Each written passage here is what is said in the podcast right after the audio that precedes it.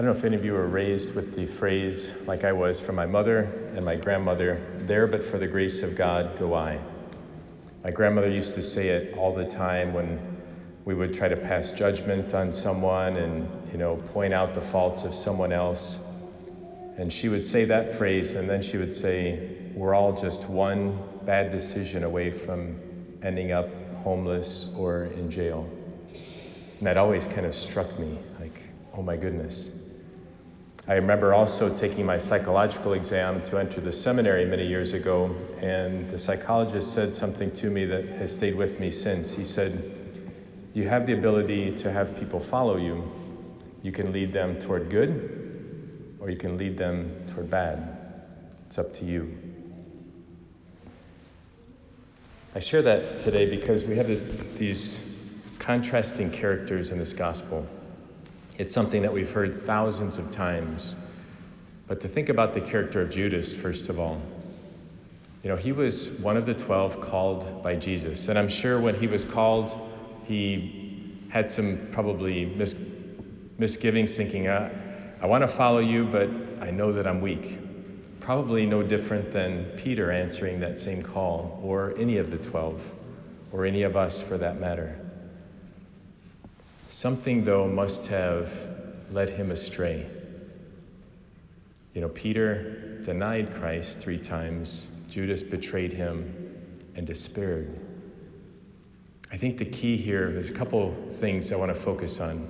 One is being aware of our weaknesses. We all have them. And there but for the grace of God go I.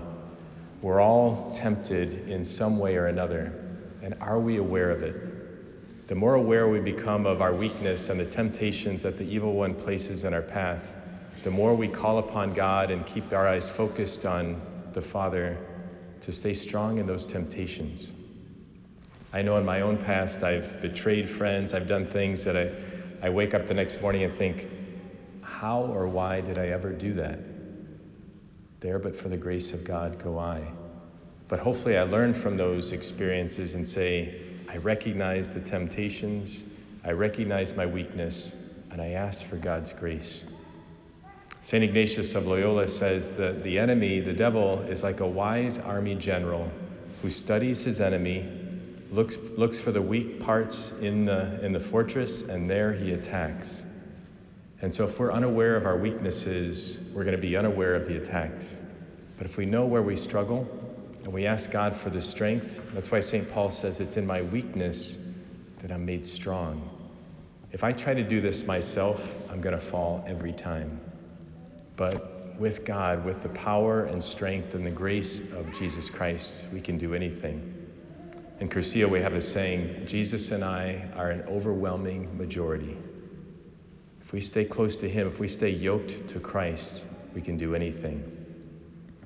And so I'm sure Judas didn't, in his yes to Jesus, know that he was going to betray him.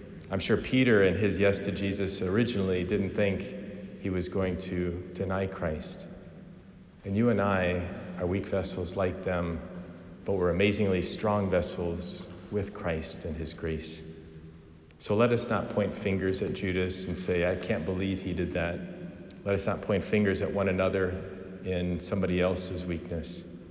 But let us keep our eyes focused on the Father. Let us in our own prayerfulness be aware of our own struggles, the places where the evil one attacks, and ask for God's grace. And one of the greatest ways we do that is here at Mass. The grace of the Eucharist fortifies us and strengthens us. For it's in our weakness that we're made strong in him.